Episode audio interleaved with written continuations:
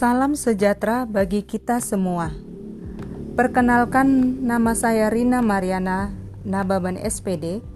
Saya merupakan peserta Latsar CPNS 2021, Angkatan 33, Kelompok 3.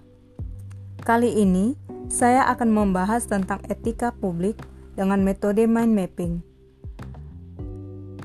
Etika publik adalah sebagai refleksi atas baik buruk, benar atau salah yang harus dilakukan atau bagaimana melakukan yang baik dan benar. Kode etik adalah aturan-aturan yang mengatur tingkah laku dalam suatu kelompok khusus. Sudut pandangnya hanya ditujukan pada hal-hal prinsip dalam bentuk ketentuan-ketentuan tertulis. Terdapat 12 kode etik ASN, yaitu 1. Melaksanakan tugasnya dengan jujur, bertanggung jawab, dan berintegritas tinggi. 2.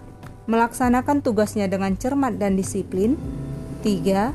Melayani dengan sikap hormat, sopan, dan tanpa tekanan. 4. Melaksanakan tugasnya sesuai dengan peraturan perundang-undangan yang berlaku. 5. Melaksanakan tugasnya sesuai dengan perintah atasan atau pejabat yang berwenang sejauh tidak bertentangan peraturan perundang-undangan dan etika pemerintahan. 6. Menjaga kerahasiaan yang menyangkut kebijakan negara. 7.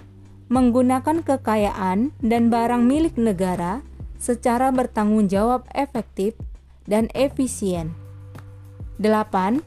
Menjaga agar tidak terjadi konflik kepentingan dalam melaksanakan tugasnya. 9. Memberikan informasi secara benar dan tidak menyesatkan kepada pihak lain yang memerlukan informasi terkait kepentingan kedinasan.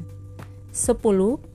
Tidak menyalahgunakan informasi intern negara, tugas, status, kekuasaan, dan jabatan untuk mendapatkan atau mencari keuntungan atau manfaat bagi diri sendiri atau untuk orang lain. 11. Memegang teguh nilai dasar ASN dan selalu menjaga reputasi dan berintegritas ASN.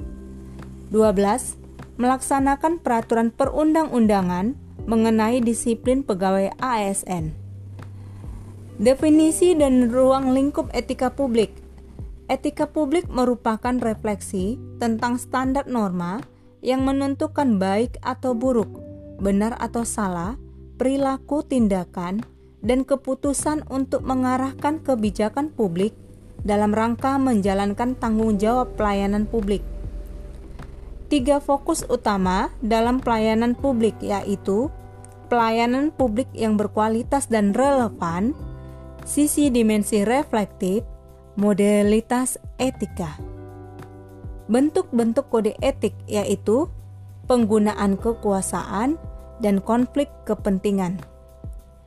Implikasi kode etik dalam pelayanan publik yaitu sosialisasi dari sumber-sumber kode etik itu beserta penyadaran akan perlunya menaati kode etik harus dilakukan secara berkesinambungan dalam setiap jenis pelatihan kepegawaian untuk melengkapi aspek kognisi dan aspek profesionalisme dari seorang pegawai sebagai abdi masyarakat.